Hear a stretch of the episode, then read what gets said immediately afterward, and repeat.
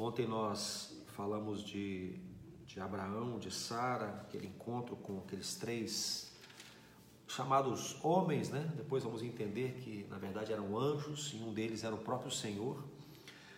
E agora vamos continuar no capítulo 19, a partir do verso 23. Gênesis 19, a partir do verso 23.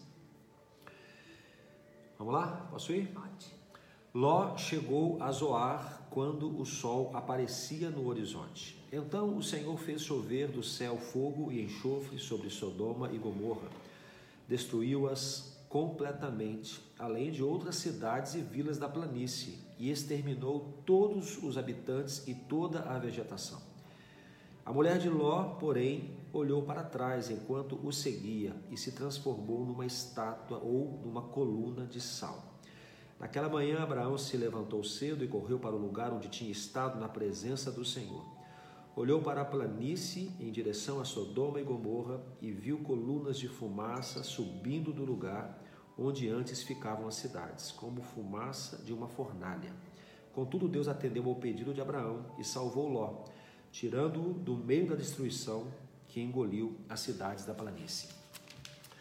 Capítulo 19 de Gênesis fala sobre a destruição de Sodoma e Gomorra.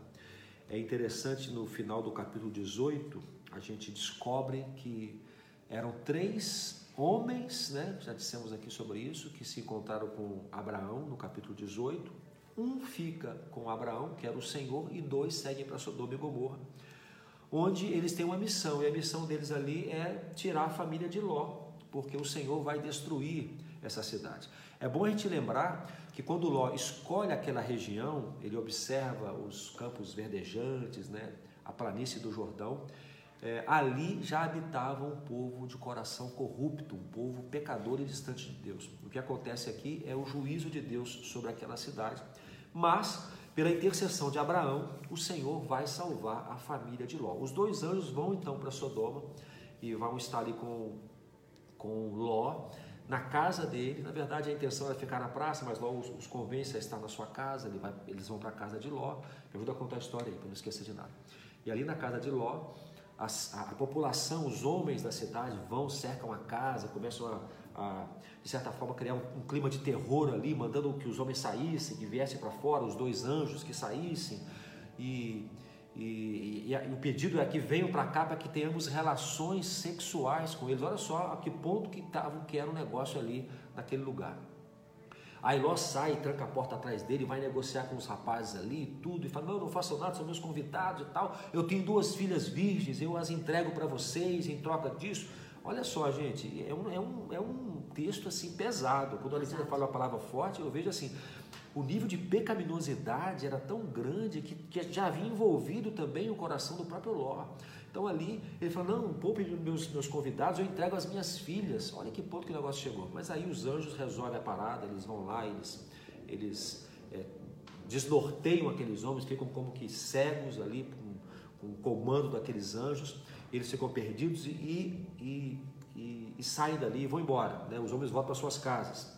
Bom, o que acontece em seguida é que os anjos eles dão a, a, a orientação, olha só, vai, Deus vai acabar com a cidade, vai destruir a cidade, pegue a sua família, eh, seus parentes, as suas filhas, os seus. Eh, Tem mais alguém que você quer salvar? É, e aí eles salvar? vão procurar os genros. E os genros não acreditam que a cidade vai ser destruída. Eles ficam. Olha só que loucura. Eles não acreditam, eles acham que é brincadeira. Né? Uhum. O próprio Ló resiste. O próprio Ló é. fala, não, mas né, tá, os anjos têm que insistir, e não só insistir, mas pegar pela mão de Ló para que ele possa sair da cidade. É como se ele tivesse saído carregado é. de um lugar que está condenado. É como você estar num prédio condenado e, e a defesa civil está tirando todo mundo de lá de dentro e você fala: Não, eu vou ficar. E, o, e, os, e os, os profissionais estão dizendo: Mas esse prédio vai cair. Vai cair. É. Não, mas eu vou ficar. Entendeu? Mas enfim. O apego, né? O apego ao é, lugar. Exatamente. Assim, o Fabrício está dando um, um, pano, um plano de fundo da história. Ficou escura a tela ali, você percebeu? Acho que é a conexão. Tá tudo bem com a conexão aí, gente? Hoje, hoje eu percebi que a conexão aqui tá meio. O assunto é meio.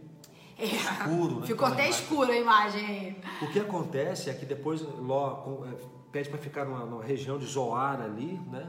É, eles saem, vão para Zoar e, em seguida, e aí o texto que nós lemos é quando a mulher e, os outros falam nem olhe para trás. Sigam adiante, nem olhem para trás, porque tudo vai ser destruído. E é destruído Sodoma, Gomorra, as cidades ao redor, as vilas, ali é tudo destruído. Só Zoar é poupado, porque ali ficou guardada a família de Ló. Só que no caminho, enquanto eles saíam de Sodoma e Gomorra, o que acontece com a mulher? Vamos falar depois. Vamos falar essa parte depois. Um negócio. Ah, mas ele já sabe, já li o texto. tá, mas olha só, pessoal. Vamos aprender algumas coisas com essa história. É, você percebeu que ela tem muitos detalhes, né? É, mas, em primeiro lugar, a gente falou algumas lives atrás sobre quando Ló e Abraão escolhem para onde vão. Lembra? Quem acompanha todo dia sabe que, que Abraão tinha tanta confiança em Deus de que para onde ele fosse, Deus o abençoaria, que ele deixa o seu sobrinho escolher. E aí a gente falou que ele escolhe as campinas do Jordão, que é justamente essa região de Sodoma e Gomorra. A Bíblia diz que lá habitavam homens muito maus. Habitavam homens perversos, homens dominados pelo pecado. E ainda assim, Ló chega lá, talvez ele só descobriu isso quando chegou lá, não sei, né? É, não tinha lá rede social pra gente saber como é que é a cidade, não tinha, tá? Então tinha que chegar para saber. Mas o fato é que Ló chega nesse lugar que tem homens muito perversos e ele permanece lá. Uhum. E, então, assim, em primeiro lugar, gente, nós precisamos tomar cuidado com aquilo que os nossos olhos têm como bons, mas ao, ao chegarmos lá, vamos descobrir que não era o lugar onde nós deveríamos estar. Às vezes a gente vive isso por não consultar a Deus, né, amor? Decisões que a gente toma e descobre que não é bom para nós. Somos levados pelo nosso coração, Isso. enganoso coração. Mas como a gente já falou disso em algumas lives atrás, a gente não vai se ater muito a isso. Tá? Só um detalhe: você chega num ambiente. Aí que é o. Né, ou, ou chega num relacionamento, ou chega numa situação qualquer em que você percebe ah, o clima do lugar, né, percebe ah, o, o índice de pecaminosidade do lugar, você agora tem que tomar uma decisão. Talvez o seu coração te enganou e fez você pensar que aquilo, aquela situação, aquele relacionamento, aquela, aquela experiência seria boa, seria bom. Mas quando você descobre na convivência que você estava enganado, você tem aí a oportunidade de recuar. Aí que tá. É esse o ponto que a gente queria trabalhar agora de início com vocês. Já, às vezes a gente erra por não consultar a Deus. E aí entra num caminho que a gente descobre lá no caminho que não era bom. Mas aí o que, que a gente faz quando descobre que não era bom? Que a decisão, que o, o, o ambiente, ou que o círculo de, de pessoas, ou sei lá, no modo geral, você entra numa situação que você descobre que ficar ali te afasta de Deus. Ou permanecer nessa escolha vai te distanciar do Senhor. Você permanece ou você imediatamente sai. Às vezes é um local de trabalho, às vezes são relacionamentos, uhum. às vezes é um namoro. É. Você olha para o rapaz, nossa, que rapaz maravilhoso, começa um relacionamento, você descobre que ele está distante de Deus, que ele não quer nada com Deus. Uhum. E, e, aí você tem que escolher, vou continuar com esse namoro, vou continuar com essas minhas amizades. Amizades principalmente, amor. Amizades principalmente, sabe? Mas aí, enfim, é, o que, que você faz? Eu posso te dizer o que Deus quer que você faça, o que Deus quer que a gente faça.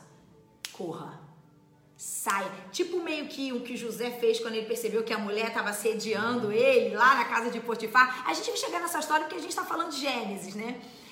Cara, José nem pensa duas vezes. Eu ficar aqui com essa mulher me assediando? Eu sou homem, eu sei, eu sei. Eu, ele correu. Posso falar uma coisa Pode, que eu acho que é importante, que às vezes as pessoas nos interpretam mal. Ah. Quando nós falamos de amizades, não estamos dizendo aqui que temos que ficar dentro de uma bolha e ter amigos somente claro. que temem ao Senhor.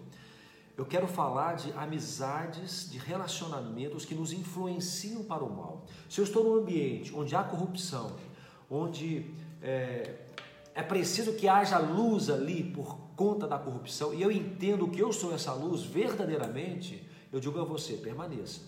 Mas a partir do momento que você está num lugar está num relacionamento, está numa, numa, Sociedade. numa, numa circunstância qualquer, que você percebe que não tem não está brilhando a sua luz e que você está sendo engolido pelo, pelo, pelo envolvimento das circunstâncias das pessoas que estão ao seu redor, é hora de correr. É hora de correr. Correr, tomar fôlego, aprender de Deus para que você possa enfrentar uma situação dessa. Porque muitas pessoas não conseguem ser influenciadores, mas são, na verdade, influenciados. Isso é um perigo que nós temos que estar atentos. Porque é muito mais fácil ser influenciado, né, amor? Em relação a tudo, assim. Por exemplo, vamos pensar uma pessoa que quer ter uma alimentação saudável. E aí ela começa a super se reeducar mas ela convive com pessoas que o tempo todo comem errado, que, que pessoas que não são regradas, pessoas que não se preocupam com a saúde. Não tem jeito. A gente vai muitas vezes ser seduzido, entendeu? Então, é, a gente precisa ter discernimento espiritual para entender qual é o nosso lugar, onde é o nosso lugar e com quem andar. Porque, gente, a segunda coisa que a gente quer dizer sobre Ló é que a corrupção contagia. Contagia. Então. Por isso que essa é a preocupação nossa. Você, eu estou contagiando ou estou sendo contagiado? É. Porque às vezes a gente, eu quero reforçar isso, porque são plausibilidades que nós criamos. Ah, eu estou aqui, mas eu vou mudar esse, esse ambiente. Ah, eu comecei a namorar com esse rapaz, ele não quer nada com Jesus, mas eu vou levá-lo ao conhecimento do Evangelho. Cuidado com isso. Nós temos que ser muito verdadeiros é, muito sincero diante de Deus se nós estamos sendo esses, essas, esses que fazem histórias ou são engolidos pela história. Então, é só para reforçar, desculpa aí. É, não. É, uma vez eu conversava com uma menina que ela disse que estava conhecendo um rapaz, né? E, e aquela, todo aquela, aquela início do, da paquera, das mensagens, de conversar, e ela começou a, a, se, a se apegar emocionalmente a ele, né? Mas aí ela começou a perceber, ela era uma menina muito consagrada, ela era uma menina assim, muito convicta da sua vida com Deus, sabe? E ela disse que com o passar das conversas, né, as semanas foram se passando e ela foi percebendo que os tipos de conversa, os tipos de assunto e os tipos de proposta que esse menino começou a fazer para ela estava afastando ela do Senhor. E ela percebeu que ela estava abrindo é, concessões que, que ela não estava se sentindo confortável, o Espírito Santo estava incomodando ela. E aí ela falou para mim assim, Letícia, eu tenho que tomar uma decisão muito difícil. Porque eu já estou envolvida com ele, eu já gosto dele. Mas eu sinto que ele me afasta de Deus. Então eu tenho que tomar uma decisão. E aí eu me lembro assim que ela chorou muito, sabe? Entre fazer o que o coração, a carne dela queria e o que ela sentia que Deus estava dizendo para ela. E ela tomou a decisão de não conversar mais com ele. E ele ficou muito bravo com ela, sabe? E, e ela tomou essa decisão e tempos depois conversando novamente com ela, ela disse: Letícia, foi a melhor decisão que eu tomei. Porque eu, eu não posso nem imaginar onde eu cairia se eu permanecesse naquilo. Então, assim, gente, é muito difícil a gente obedecer, sabe? Porque a, o pecado ele é prazeroso. Claro que é. Comer errado é muito bom, né? É, fazer o que eu tenho desejo é muito bom. Então a gente tem que tomar cuidado, porque a corrupção contagia. Quando os anjos. É, quando, quando é, Ló vai lá negociar com os homens da cidade, amor, que coisa louca isso, Sim, né? Isso é Essa parte, assim, eu, eu tenho até meio um certo nojo só de ler. Você vê que a Bíblia não oculta as coisas reais que aconteceram. Quando esses homens vão querer abusar dos, dos anjos, Ló vai lá conversar com, com os caras e diz assim: Cara, eu dou minhas filhas para vocês, mas não toquem nos, nos meus aí, hóspedes. Aí a gente percebe já a, a, como é que já faz. Ele, ele já está pensando como, como as pessoas é. vão dar. Né? A solução que ele traz é uma solução também. Imagina, diabólica. As filhas, as filhas virgens é, Exatamente. Então, assim, então toma cuidado. Eu não sei o que, o Espírito Santo está falando ao seu coração. Talvez ele está trazendo a você alguma situação que você está ali meio que no meio e que aos pouquinhos aquilo pode te afastar do Senhor, tá? E, e cada vez fica mais difícil. É. Veja bem, eles, os anjos chegam a notícia: vamos destruir a cidade. Uhum. Fujam. Aí Ló questiona, mas espera aí, será mesmo? Que a Bíblia diz isso, que ele hesita, que ele ia levar arrastado pela mão. Ou seja, a corrupção contagia ao ponto de quanto mais envolvimento você tem com o corrupto, ou com ambiente de corrupção, ou com o pecado, quanto mais comprometimento você tem, mais difícil será você deixar. Uhum. Mais difícil. Estamos falando aqui de relacionamentos, falando de ambientes. Às vezes é um ambiente, né? às vezes é, é, é, um negócio que você entrou, que você percebe, puxa, que roubada que eu estou aqui, como é que eu faço para sair daqui? Sair o mais rápido possível, porque cada, cada dia que passa ali, mais difícil será você sair uhum. amanhã. Relacionamento também, relacionamento doentios. Uhum. Você, ah não, tá, amanhã vai ser melhor. Ah, depois ele muda isso, depois, aí depois você está totalmente envolvido, cativo, preso, escravo e não consegue sair mais. Uhum.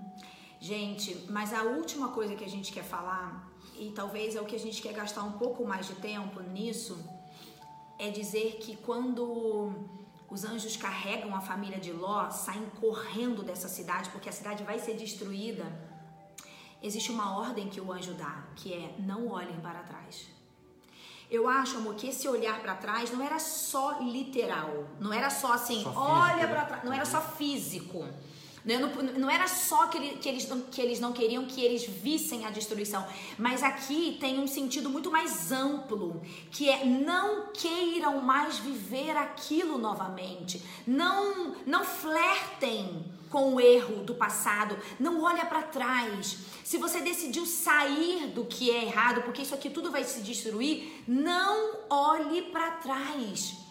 O versículo que Jesus fala, né? Aquele que lança, que põe a mão no arado e olha para trás, não é apto para o reino, porque ele está dizendo o seguinte: eu não posso, por exemplo, eu me casei com o Fabrício. Imagina se todo o tempo que eu tô com meu marido eu fico me lembrando do meu tempo de solteira, me lembrando dos homens que eu já tive, nem tive, né? Enfim. Não, é Imagina isso, ah, mas quando eu era sozinha, ah, eu podia é. fazer tal coisa. Como é que o meu marido se sentiria? Você já imaginou isso? E imagina que eu não só pensasse, mas que eu dissesse para ele: Ah, eu não sei, amor, não sei se eu fiz uma boa escolha em casar, acho que eu sinto saudade da minha vida de solteira.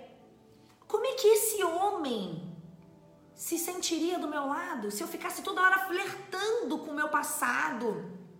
Essa é a sensação que Deus sente quando Ele nos resgata daquela vida ruim, quando Ele tira a gente de Sodoma e Gomorra e ainda assim, longe da destruição, a gente fica assim: ai, mas que saudade que eu tenho, ai, mas o que eu deixei para trás? É isso que acontece com a mulher de Ló. Ela olha para trás. Eu acho, amor, que a mulher, naquele caso ali dela, talvez ela tinha apego. Uhum. Algumas coisas que ficaram ah. ali, sabe? É natural. A gente vai perceber que a família toda estava comprometida com aquele lugar. Sim. A gente vê a proposta de Ló, a gente vê a mulher olhando para trás e depois vê as filhas de Ló arrumando aquela saída lá para a descendência delas. Essa é pior então a gente percebe assim que há um comprometimento generalizado da família com aquele lugar de corrupção e de pecado. Então olhar para trás é, é realmente é, é, é, como se mantivesse a conexão com aquele lugar.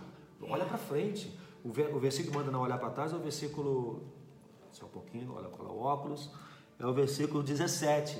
Não olhem para trás, vai ser tudo destruído. Fujam. Gente, tem relacionamento, tem ambiente de trabalho, tem situações que a gente se envolve, que a gente se mete, que a gente tem que sair correndo, tem que fugir e não tem que olhar para trás mesmo. Uhum. Não tem que olhar para trás. Eu digo até, gente, que não devemos nem lembrar daquelas coisas. Nós temos que tentar apagar da nossa memória algumas coisas que nós já vivemos. Porque às vezes o, o, o que o diabo faz é trazer à nossa memória coisas que fizemos no passado e a gente vai contar isso para os outros, conta até com uma certa alegria. Ah, eu, certa vez eu fiz tal coisa, certa vez me envolvi com tal pessoa, certa vez eu. Gente, não olhe para trás, não olhe para trás. Quando a gente usa o termo é, é, queimar as pontes com o passado, sabe? É, é não ter acesso mais ao passado. Tem situações que vivemos nossa vida, tem situações que foram catastróficas para nós, que nós devemos abandoná-las completamente e, dentro da possibilidade, nem se lembrar mais daquilo, porque vai nos trazer de volta, se não for muito bem curado, né, psicóloga? Dores uhum. desnecessárias. Então, não olhe para trás. A ordem foi dada: fujam, corram, não olhe para trás. Mas a mulher de Ló. Ela olha. Gente, nós temos muitas coisas que nos prendem, às vezes, ao, uma, ao nosso passado e a gente tem dificuldade de romper com essas coisas. E eu sei que enquanto a gente está falando, talvez Deus esteja ministrando ao seu coração. Eu não preciso dar exemplos, porque o Espírito Santo fala. O que, que ainda te prende no seu passado sem Deus? O que, que ainda te prende em práticas, em hábitos que você sente que te afastam do Senhor? Deixa o Espírito Santo falar com você agora. Quando a gente conhece a Cristo, gente, há ali um processo de conversão. Eu estava andando numa direção errada, eu, o Senhor me alcança e eu converto, me converto por uma outra direção. E ao longo do processo eu vou vivendo a santificação. A santificação já começa lá no processo de conversão, mas ela vem junto. A gente vai se limpando. A gente vai se purificando em Deus. Isso é o que a gente chama de santificação. E é muito interessante, amor, que John Wesley fala uma frase muito legal que é assim: a conversão tira o cristão do mundo e a santificação tira o mundo do cristão. Entende? Então eu sou arrancada do mundo, mas agora aqui fora dessa Sodoma e Gomorra, eu também preciso viver uma limpeza. E a família de Ló não viveu essa limpeza. Não viveu. Porque o Fabrício acabou de mencionar. Lá na frente, sabe onde eles vão viver? Esse Zoar aqui. Mas eles ficam com medo de ficar ali em Zoar. E eles vão pra, pra, pra uma caverna. Eles vão viver na caverna. Aí as filhas de Ló, percebendo que o tempo está passando, que eles estão muito sozinhos ali, eles olham para o seu pai envelhecendo e falam assim: nosso pai já está velho. E se ele morrer, a gente não vai ter uma descendência. Porque a gente não tem aqui homem para procriar. Olha a ideia das filhas. Vamos fazer o seguinte: vamos embebedar o nosso pai, vamos nos deitar com ele. E é isso que elas fazem. Na primeira noite, a primeira filha vai, dá um vinho pro pai, embebedam ele, o pai é, é, e aí o pai fica fora dos sentidos. Essa filha se deita com seu pai, já velho. Meu Deus. Aí ela engravida. Aí na segunda noite, aí ela fala pra irmã, ó, oh, deu certo. Vai lá, agora é a sua vez. Aí a segunda filha, embebeda o pai de novo, se deita com seu pai, engravida. E aí dá origem aos dois povos, né? Os amonitas é, os Moabitas, eu acho. Então, assim, meu Deus, gente, meu Deus.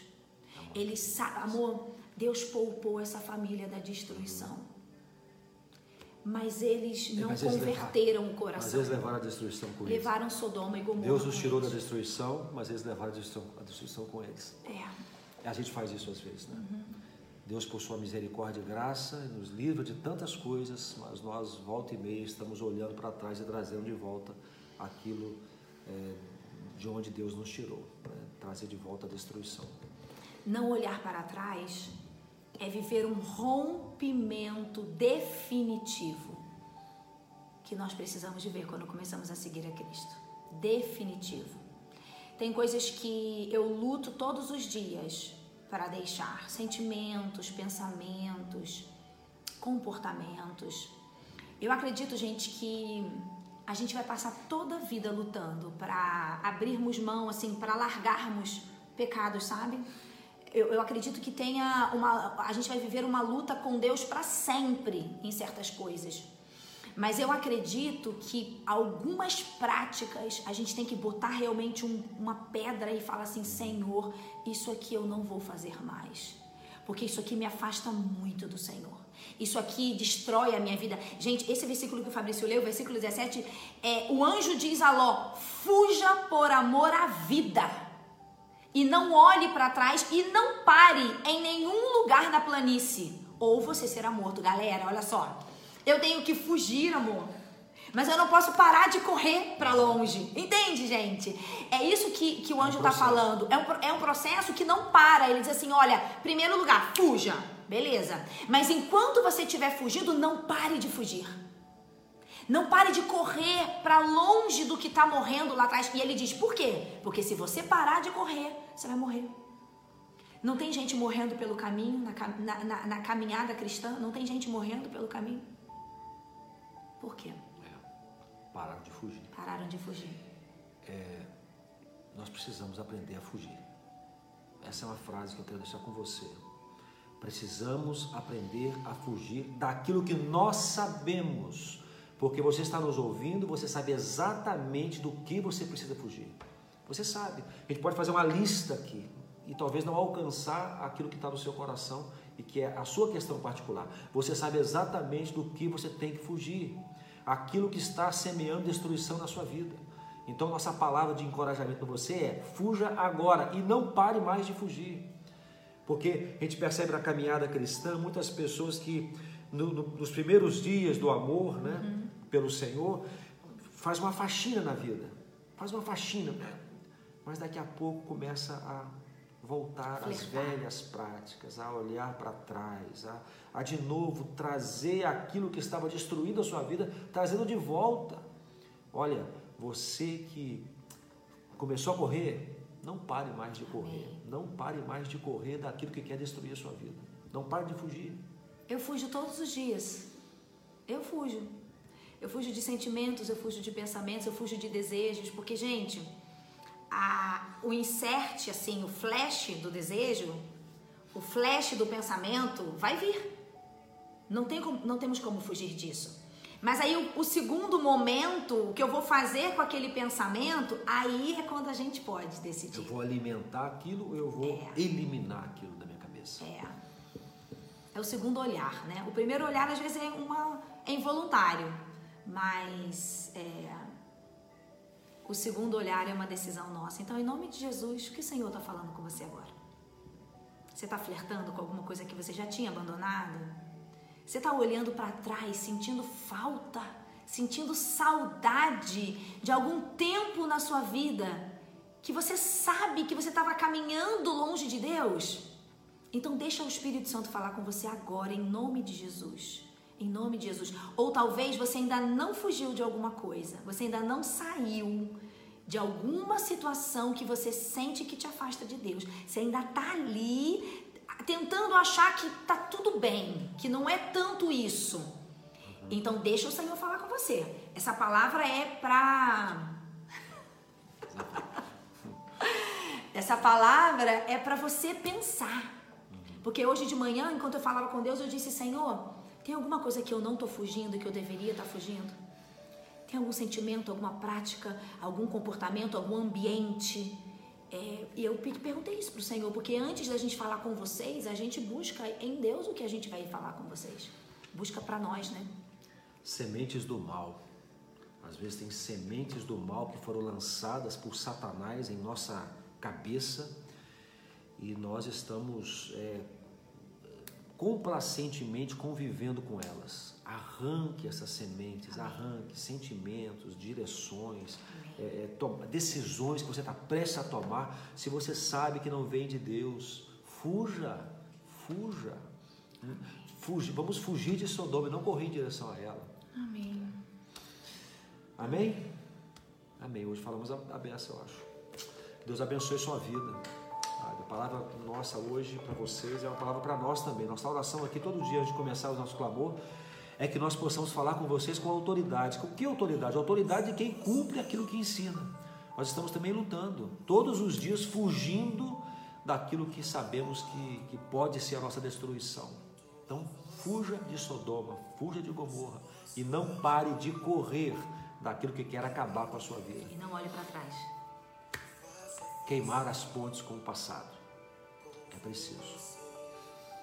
Quando o passado nos leva para longe de Deus.